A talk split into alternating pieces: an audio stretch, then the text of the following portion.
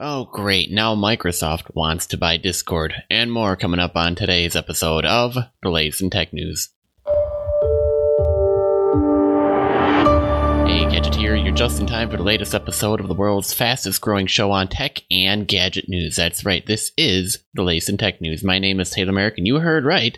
Uh, that's going to be today's feature story, so we'll be hopping right into that. But first, we have to take a look at the rest of the articles that we'll be covering today, including, well, uh, Xbox Live is rebranding itself to Xbox Network. So rest in peace, Xbox Live, except you're just getting refreshed. So I guess, eh, we'll get into that in just a little bit. We'll also be taking a look at Samsung reportedly working on a double folding phone.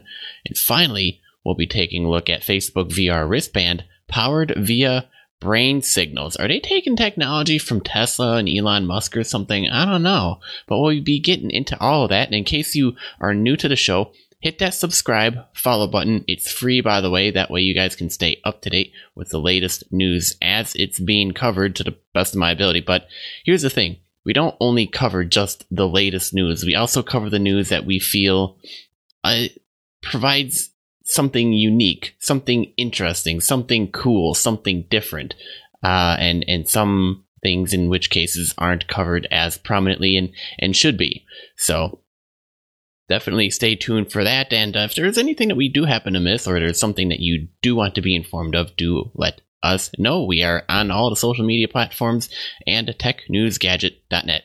That being said, let's hop on over to today's feature story. All right, now I hate bringing this up again. It seems like Microsoft's a buyer for basically everything. They're too big and fat to know better to just knock it off. Um, sorry, perks of being a big company, uh, Microsoft. You already know it well enough. Uh, you will get a lot of criticism from moi. So, uh, if you're if you're a fan of the show for a long time, you exactly know my stance on it. And if you don't, well, now, now you kind of do. I'm kind of biased towards it. Anyways, um, I like competition. I like seeing things shaking up. I don't like seeing, to some extent, big companies go and purchase other companies. It, it's just it. I can I can see the benefits and I can see the non benefits and I can see the stupid decisions to some extent being made from it and, and good bad or otherwise. I generally know how these things turn out. Um, anyways, Let's get into the story. Microsoft is reportedly in talks to acquire messaging platform Discord for more than $10 billion.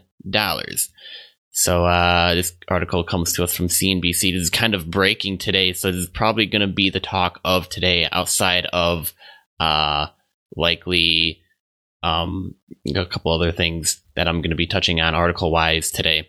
But Microsoft is in talks to buy messaging platform Discord for more than 10 billion, Bloomberg News reported, citing people familiar with the matter. Discord has reached out to potential buyers, and Microsoft is one of them, the report said. While one of them said it was more likely to go public than sell itself, and I sure hope that's more the case than not. I mean, if, if you want an obvious case, in the case of uh, the story of two games very similarly minded, one was, I'm going to bring it up again, Minecraft, and the other one was Roblox. Roblox didn't sell it to anybody, and uh, they went public and made a good chunk of change.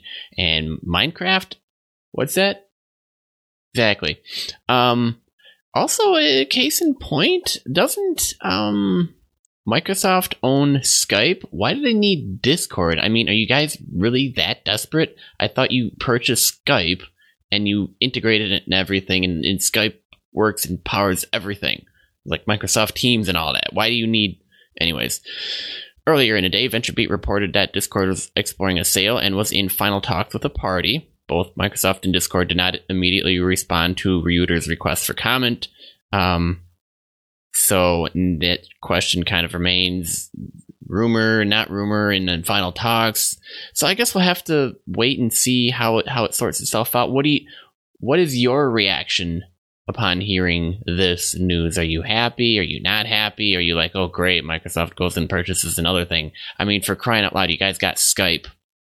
You have Microsoft Teams. You have Skype integrated with that. You guys have Xbox. You have Xbox communications and everything that goes along with that. Why do you need what? Like, guys, eh, are you are you are you trying to fill something that you really shouldn't be filling, or are people just getting desperate to sell stuff that they just want to make money and be done? I, I don't know. It's kind of this really weird, but we'll have to see how things sort out. But uh, I'd love to hear your thoughts. Let me know down in the comment section if you're listening to this on TechNewsGadget.net or uh, in the comment section if you're watching this on video uh, and anywhere else that you happen to be tuning in from. And uh, that's that's really all I got before I go off on a rant. So I'll spare you that. All right, moving on to the next article I got for you guys today. This article comes from Kotaku and it says RIP Xbox Live from 2002 to 2021. The name Xbox Live is dead. You'll still be able to play Xbox games online, but the suite of Xbox online services will now be known as Xbox Network, Microsoft confirmed today to The Verge. This morning, many Xbox users noticed a small change on the Xbox dashboard. While uploading a screenshot to Xbox Live, some players noticed a reference to Xbox Network where Xbox Live used to be. Xbox Network refers to the underlying Xbox Online service, which was updated in a Microsoft Services Agreement.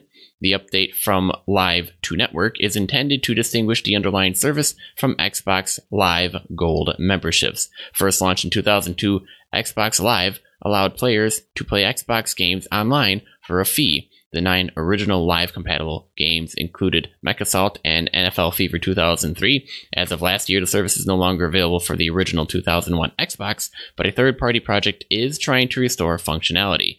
Xbox Live Gold, which costs $10 a month and is necessary to play games online, comes bundled with subscriptions to Xbox Game Pass Ultimate, Microsoft's $15 monthly games on demand service. Uh, members of Xbox Live Gold also get free games every month through a program known as Games with Gold.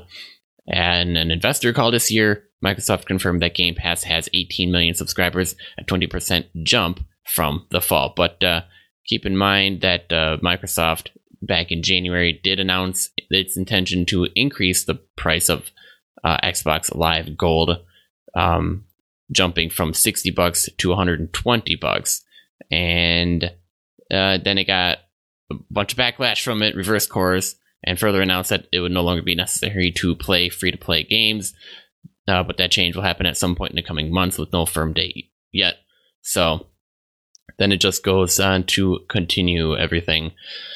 You know, mainly Halo Combat Evolved, playing that online, long days playing Halo 2, um, all, all the fun stuff that goes along with Xbox Live, but I never had an Xbox, so I can't really attest to that as much. But yeah, so uh, I guess mark this day in history for the Xbox Live service. And see, like I said, you guys you have Xbox. You have all the game communications you could have ever want or need and everything that goes along with it. Why do you need Discord? Why do you need why why do you need it? Why do you need it? Why why do you need it? Sorry, I just, I had to. uh, let's head on over to the next article. All right. Did you guys know that this show is available as a podcast?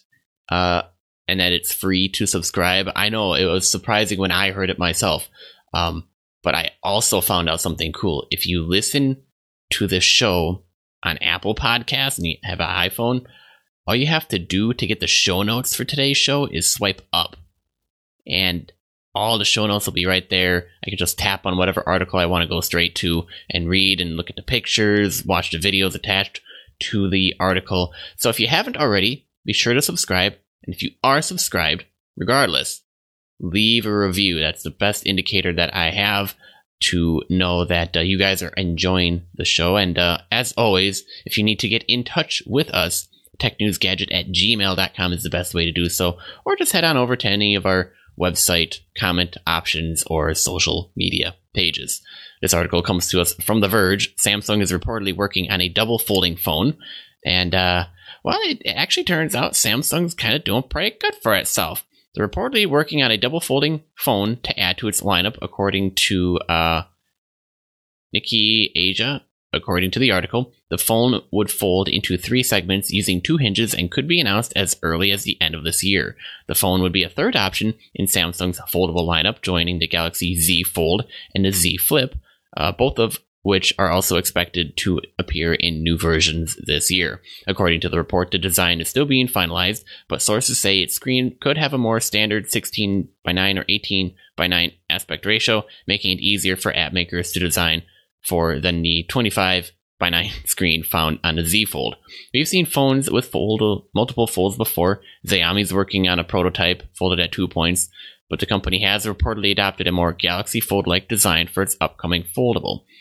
Huawei's Mate X2 foldable uses a similar design to Samsung's. It would be a bit ironic then if Samsung is working on a double folding design after others adapted to its single fold style and then it's hilarious uh, regardless. It's possible that Samsung is introducing a new type of foldable to ease its power users into a transition to the form factor. Samsung says it might be skipping a new Galaxy Note this year, but wasn't clear exactly on why. There's talk of streamlining its phone offerings and given the global chip shortage that I covered yesterday, but you'll you'll hear this come up from time to time.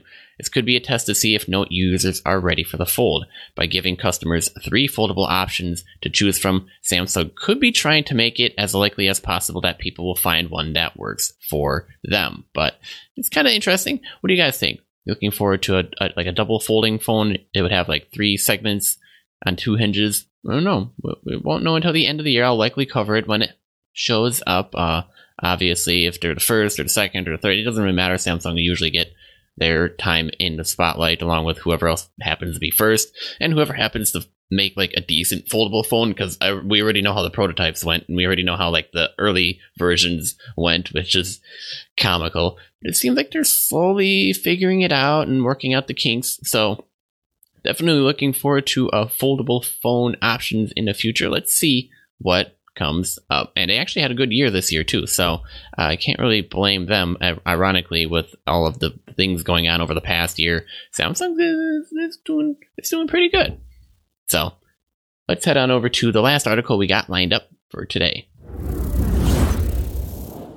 All right. So for those of you um, who like VR and are getting a kick out of it, Facebook VR wristband is powered via brain signals. Now, I don't know if this actually came from Tesla or Elon Musk or, or what's going on, but the I like how the VR technology is in a space where people look at it and they go, "Oh, it's all like Bluetooth."